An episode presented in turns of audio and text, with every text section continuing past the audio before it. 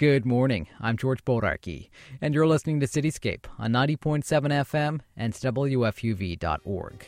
Every once in a while here on Cityscape, we give our time slot over to other pieces or interviews that fit into our general exploration of New York's people and places. Well, this morning we've got Julianne Welby taking over. You know her from City Folk Morning, weekdays here on WFUV. Julianne's going to bring us a wonderful interview with New York writer Pete Hamill. Hamill is the author of the novels Snow in August and Forever, and the memoir A Drinking Life, all of which had long runs on the New York Times bestseller list. His latest novel is North River, a love story set in Depression era Manhattan. Here he is, Pete Hamill, talking with WFUV's own Julianne Welby. Well, we're here today to talk about your new book, and I'll just welcome you first, Pete Hamill. Welcome. Good morning. First off, I have to ask you I am, granted, a relatively new New Yorker, only 10 years. Who calls the Hudson the North River? Um, people my age are probably the last. I'm 72, so I'm probably the last generation that called that called it that. The, it appeared on maps as late as the early 60s. When I went to work for a newspaper the first time in 1960, we still had assignment editors who would say, you know, get over to North River Pier 41. There's a fire. You know, they still they still did that, but uh, somehow it went away during the the 60s. Uh, it was everybody called it that, particularly along the west side. You can mistakenly call it the West River when, in fact, geographically, yeah. Manhattan's at an angle. Well, it is the reason north. was that the, the Dutch named it and because the, the, Dutch had basically two settlements in the New World. One was at the foot of Manhattan, and up in Albany and along the river, and they called that the North River. And the other one was in Delaware, and they called the Delaware River the South River. It was very simple, uh, and it hung on under the British for a long time. And a lot of once the Irish started coming in countable numbers, they were not about to call a river after an Englishman uh, Hudson. Uh, so they stuck with the North River thing, and I think that's what kept it alive all those years. I wonder if the idea that North is cold had something to do with it, because the North, the river in your novel here is all about cold, thematically and literally. Yeah, certainly at the beginning, it's about uh, the ice in the river, the ice in the hearts of many human beings at the time because it's the depths of depression. Ice in the heart of my main character, who's a doctor who works on the west side. Um, and the one thing about that river is every spring the ice melts. And it's also not only about the ice, but about the melting and the way it melts uh, for human reasons in the soul of the doctor. So it seems like this old version of the Hudson River, the North River, is harsher than it is to us today. We crave the waterfront in the New York City of today, but back then it was a sign of so much that it was harsh. The the labor that went on there, yeah, the people who had to ride those rough seas. Yeah, it was the manual labor um, that went along the waterfront and on both sides of of the island. The East River had some, and then Brooklyn had a very developed waterfront after a while. Uh, and, and, all of that has gone essentially now. Uh, for fairly simple reasons. There was no room to do the work of the waterfront. Uh, once big container trailers came along, they couldn't move them around. It was built for the 19th century. Uh, literally, because it, they never used the Hudson until steamboats were developed in the early part of the century, 19th century. Uh, most of the shipping before that was all in the East River to protect it from the wind coming from the west, uh, sailing ships. So, appropriately, the South Street Seaport uh, is on the East River because it's a monument to the end of of the great sailing ships. But there was there, there were other things obviously about it that um, that inspired writers of different kinds. There are some wonderful riffs in Melville about facing the sea and facing the the rivers that led to the sea.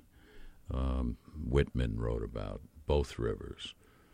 Um, the, the the sense that in the harbor and coming up the river, in many cases, all those amazing immigrants that came from roughly 1880 until the beginning of World War One. Um, some of them just took a little ferry and got off at the battery, uh, but the, they knew the directions. You know, they knew the Bronx is up and the battery's down somehow, not from the song, but from their fellow passengers who had studied maps or something. So when I look at it, it's never empty. Um, and one of the sad things in the Depression was that it was empty because it was a teeming river until the whole economy went bad. And I look at it, even though it's empty now, and you more or less commercially empty, um, you still see little boats coming up and down the river at night, uh, just lights on the blackness of the river, and just look at that and say, a river is a living thing. It's uh, always been here in Europe and ever in Japan a metaphor for time because it f- keeps moving. Even when it's frozen with ice, it's moving underneath the ice.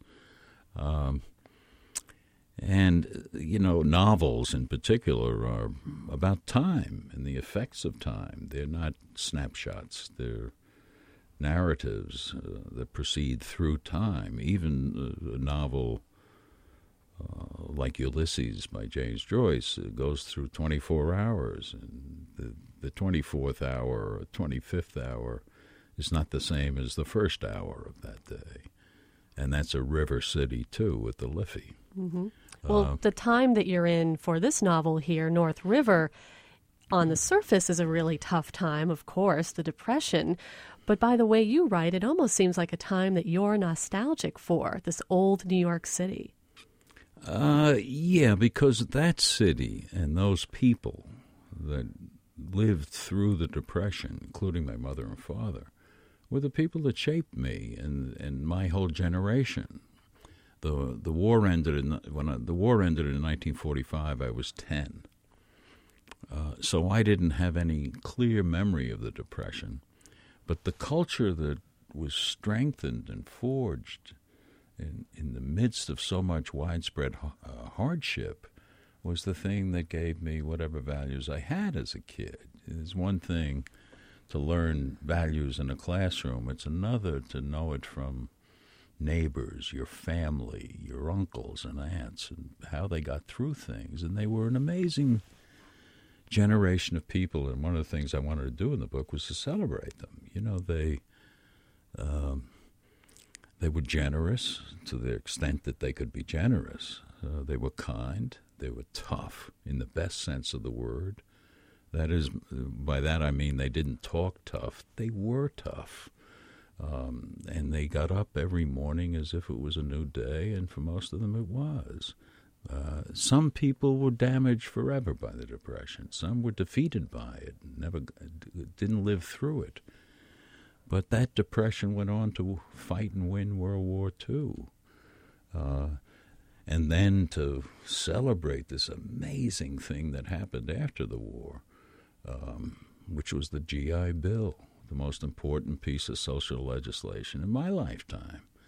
Uh, because it said that the son of an Irish factory worker or a Jewish cab driver or a black waiter could go to the university um, and read Spinoza too, you know, and that was a huge change uh, of the most positive and optimistic kind. And I think it marked everybody my age for the rest of our lives.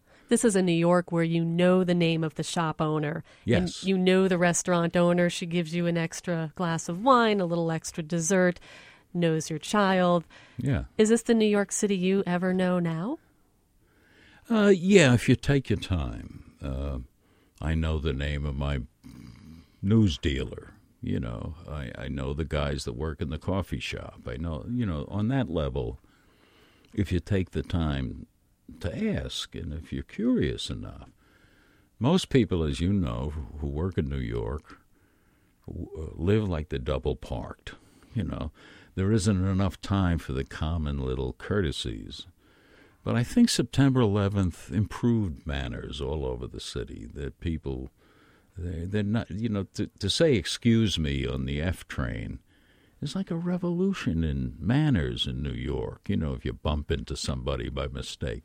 And I think that's the beginning of something that might lead to that apparently vanished intimacy that that people had with each other. They knew each other. They knew who they were. They knew what apartment they lived in uh, across the street. Um, they had a doctor who could make house calls. Yeah, who and and if you didn't have the money, he didn't ask for it. You know that I wouldn't mean, happen nowadays. No, not, not. But I mean, the doctors in those days were the other part of what I was trying to do was to celebrate quiet heroes, you know, because it's obviously a fireman who runs into a burning building is a is a hero, or a soldier, even in an unpopular war, who does his duty, um, is a hero to me. But so are school teachers, so are doctors and nurses, and so those were heroic people. You know, people who do it even though they know they might fail. We have them now. I mean, school teachers in ghetto schools who go in because of their calling, their vocation.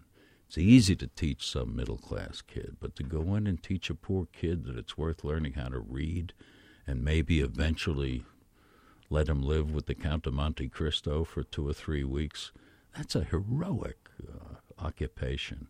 And the character you've created for this new novel, North River, he really feels like he's working for his people in yeah. a very quiet way. Absolutely. He comes from the neighborhood, for example. His father was a Tammany Hall guy.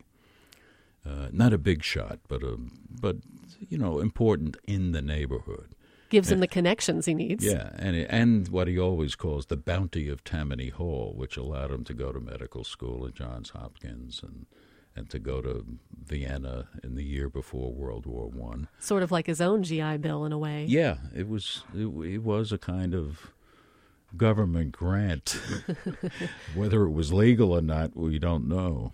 But writing it, I, I was struck by one other thing because I had the Tammany connection early in the book. That one of the problems we're having with immigration right now is there's no Tammany Hall. Not here, no no big city democratic organizations in other words they're no longer in boston they're they're not in kansas city they're not in chicago the way they were and they were the great instruments of making americans out of people who didn't know the bronx was up and the battery was down you know they said you want to be an american sit down here let me t- explain it to you you got to fill out this form and then you want a job you go over and see Naco Carmody on the waterfront, and maybe he'll have something for you. All you have to do is vote for me for the rest of your life. you know, and that was price. a pretty good deal. Right. That was a good deal, and we don't have that right now. Uh, but there was a dark side to this world too. I mean, it was when you're up, you're up. When you're out, you're out. Yes. There were stereotypes. Abs- there was racism. Yeah, absolutely. Although with race, with with black and white race relations, First of all, there weren't that many blacks in New York because the Great Migration from the South didn't start till the 50s. Um, but the Depression was a great leveler. The poverty of Harlem and the poverty of the Irish West Side was the same. Everybody was out of work. It wasn't that it just affected a handful of people from so called minorities, uh, it affected everybody. And that meant that there was a, a, a decency in those relationships. There were other problems, and I get into some of them. Prohibition had just ended. So the old bootleg- bootleggers who sold whiskey in violation of the law, uh, by the way, in violation of the stupidest law in American history. Um, Tell us what you really feel. and and it was really stupid. It created the mob, among many other things. Um, but they were trying to figure out what do we do now? They'd been selling illegal for a long time, and they were sort of trying to sort it out. And they had different visions. Different. In my book, there's two different families: Italian crime organizations fighting each other over where we should go. Should you sell drugs? Should you take over the unions? What what should you do? So yeah, there were uh, disappointments and tensions, amazing, and dangers because uh, the racket guys by then all had guns. Definitely a time of transition, to say yeah, the least. Yeah, and uh, and yet there was even with some of the racket guys, because I knew some in Brooklyn growing up after the war, and after long after the Depression. Uh, even they had a fundamental decency. They would never, if you somebody had the gall to mug some old lady, the mob would find him before the cops would. Mm. You know the same with uh, you know drunks who didn't do anything, getting rolled or something. They would be just as tough uh, against whoever did that kind of street crime um, as the cops would be. And often they were related to the cops. They mm-hmm. were cousins or brothers or or some relationship, but they knew each other. Uh, All connected for better or worse. Yeah, yeah, the word connected came from that period where there were connections. I don't mess with him; he's connected. You know, you know. That's New York writer Pete Hamill in conversation with WFUV's Julianne Welby.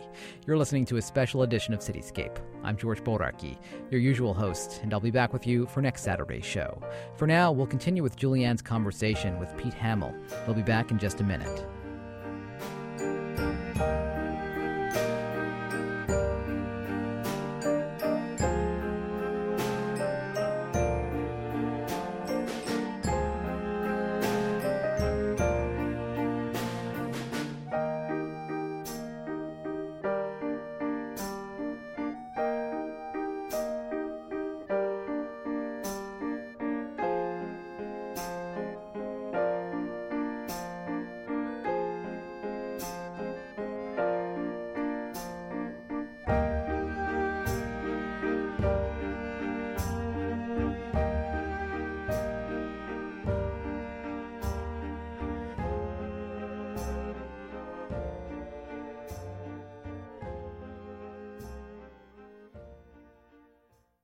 It seems, Pete, you could easily take this novel, North River, and do your own walking tour of old New York. Am I right?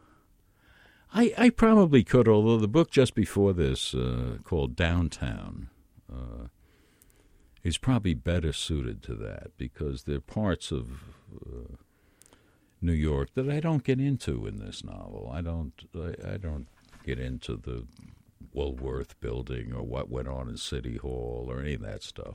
Yet it's really fun to travel to Grand Central Station with your main character, the doctor, and his yeah. grandson, and see a not yet built and, Chrysler building. Yeah, yeah, that's what I wanted. And and uh, the little boy is the key to a lot of what happens in the novel because, as we all learn when we have children, uh, they teach you how to see the world again with innocent eyes. You know, because they're trying. In in the case of the boys, three and he can speak, but he speaks Spanish because his mother had taken him off to Mexico. So he's learning to name the world in English. Uh, and I did research on that. I went around and asked women with children in the park, you know, once they got over my suspicions that I was some lunatic predator or something. Uh, they would tell you, you know. I said, "Well, what do they do? What are the what are the first words? Are they nouns or verbs?" And they said nouns, all nouns car, tree, bird, dog. Uh, it's a big deal in the book when yeah, you, the child yeah. gets to his first verb. Yeah. And then I said, What was the first uh, verb? And 90% of the people I talked to said, I want. you know. See, that's amazing, Pete. I figured your research may have took place in a library and or just walking the streets of New York, but you were polling moms in Union Square. Yeah, who would know better than and because I didn't remember for I have two daughters and a grandson, and I didn't remember because I was a reporter wandering around and I went to Vietnam and I, you know and I just like the doctor I missed certain things about my own daughters growing up yeah, because I would be gone on some assignment or something somewhere. Uh, so I had to, and they didn't remember, so um, I had to go out and ask people, which is what Dickens did. You know, everybody who who writes about things they didn't experience has to go find people and ask them.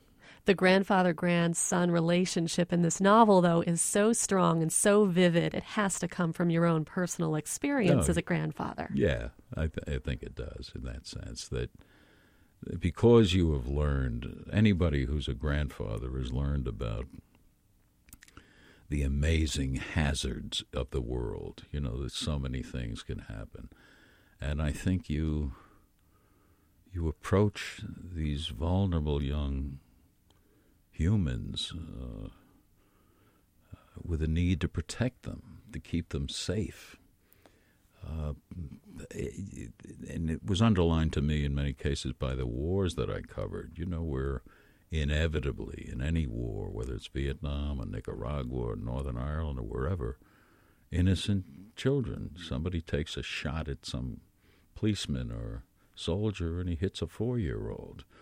Um, and the grieving that people do in no matter what language it's it's in is universal.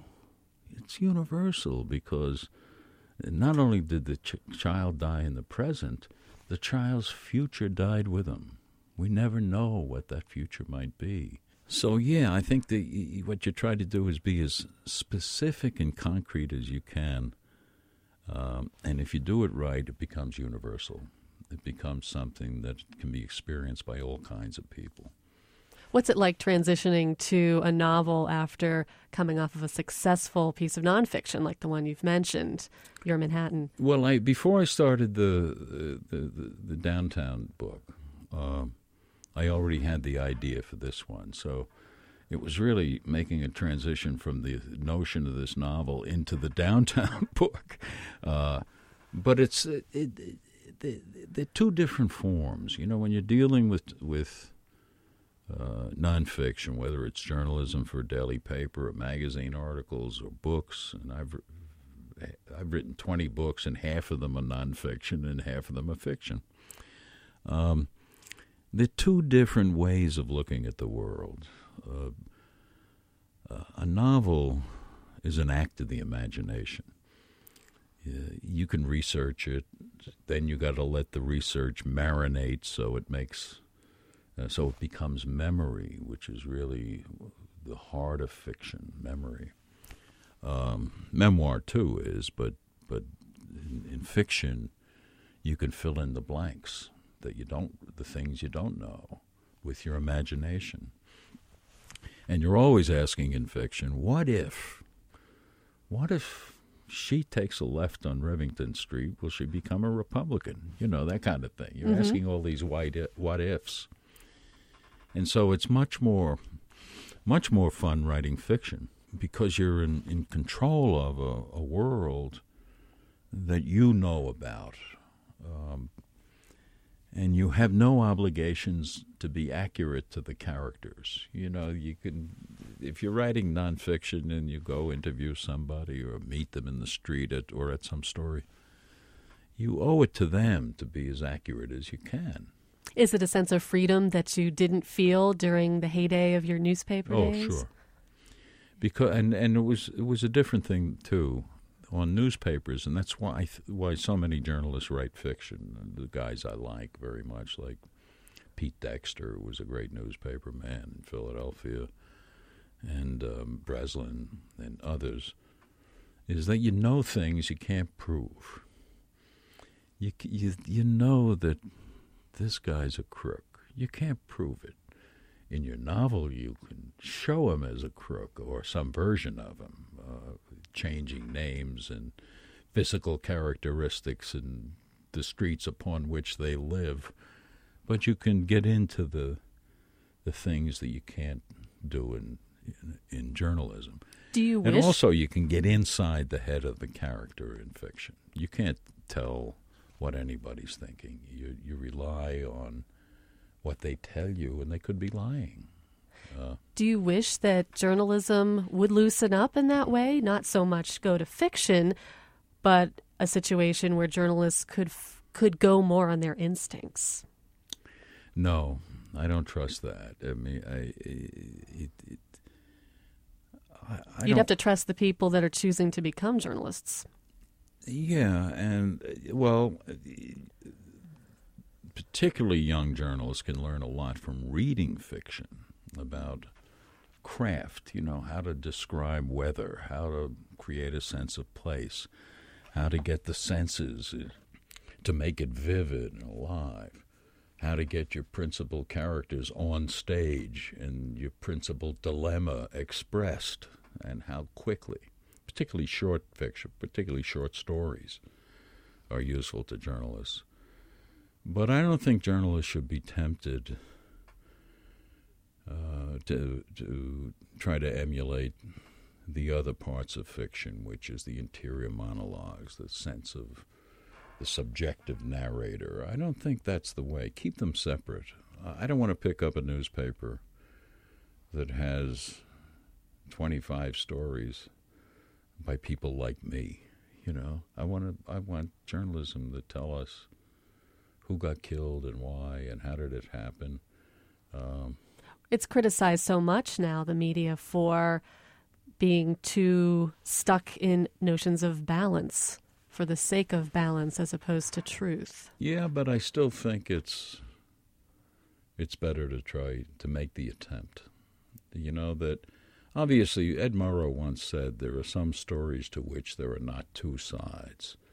He meant the Holocaust and other outrages. You know, you can't say Hitler, on the other hand, who loves dogs and children, insists that, you know, you can't do that. But particularly when you're dealing with defenseless people, people who can't hurt you back, you have to have a sense of responsibility for the way you portray them. And you can't say, obviously, he was hiding something if you don't, if you can't prove that.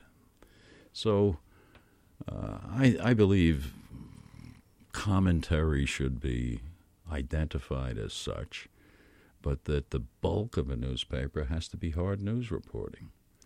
Uh, the bulk of it.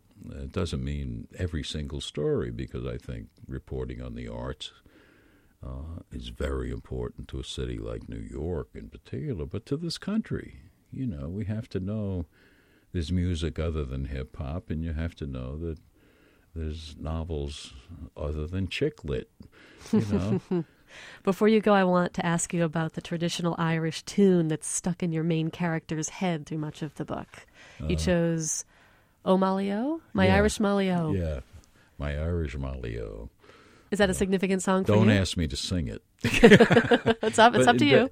No, I heard it sung first because my father was from Northern Ireland. My both of my parents are from Northern Ireland, but he was a Northern Irish male Catholic. And Seamus Heaney has a wonderful poem that expresses the character of people on both sides of the religious thing in Northern Ireland. It's called Whatever You Say, Say Nothing. So I never had a real conversation with him until I could go into a bar with him legally as a semi grown up. And he would sing that song. Uh, he would sing a lot of other songs, uh, all of which were delightful, but he communicated his emotions through songs written by other people, which is what Billie Holiday did and Frank Sinatra and a lot of other people. Uh, they were able to make certain songs autobiography. And so I learned about the things he felt most deeply from the kind of songs he sang and my mother's name wasn't Molly, but it was one of those tunes uh, that came, I'm sure, at a music hall. Molly, I'm off, I'm off my trolley. You know, you say, oh, gee, you can't write that stuff right now. Not anymore. Uh, Pete Hamill, thanks so much for joining us today. Thanks for having me. Pete Hamill's latest novel is called North River. It's published by Little Brown and Company, and our producer is Elisa Ali.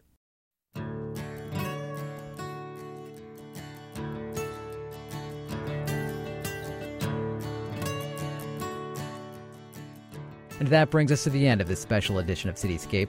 I'm George Bodarky. Thanks for listening. And thanks again to Julianne Welby for bringing us her chat with Pete Hamill. I'll be back next week with a brand new edition of Cityscape, an interview with the author of Boombox, a new novel set in a quickly gentrifying neighborhood in Brooklyn. Remember, you can find the Cityscape archives and information about our podcast at WFUV.org. Have a great weekend.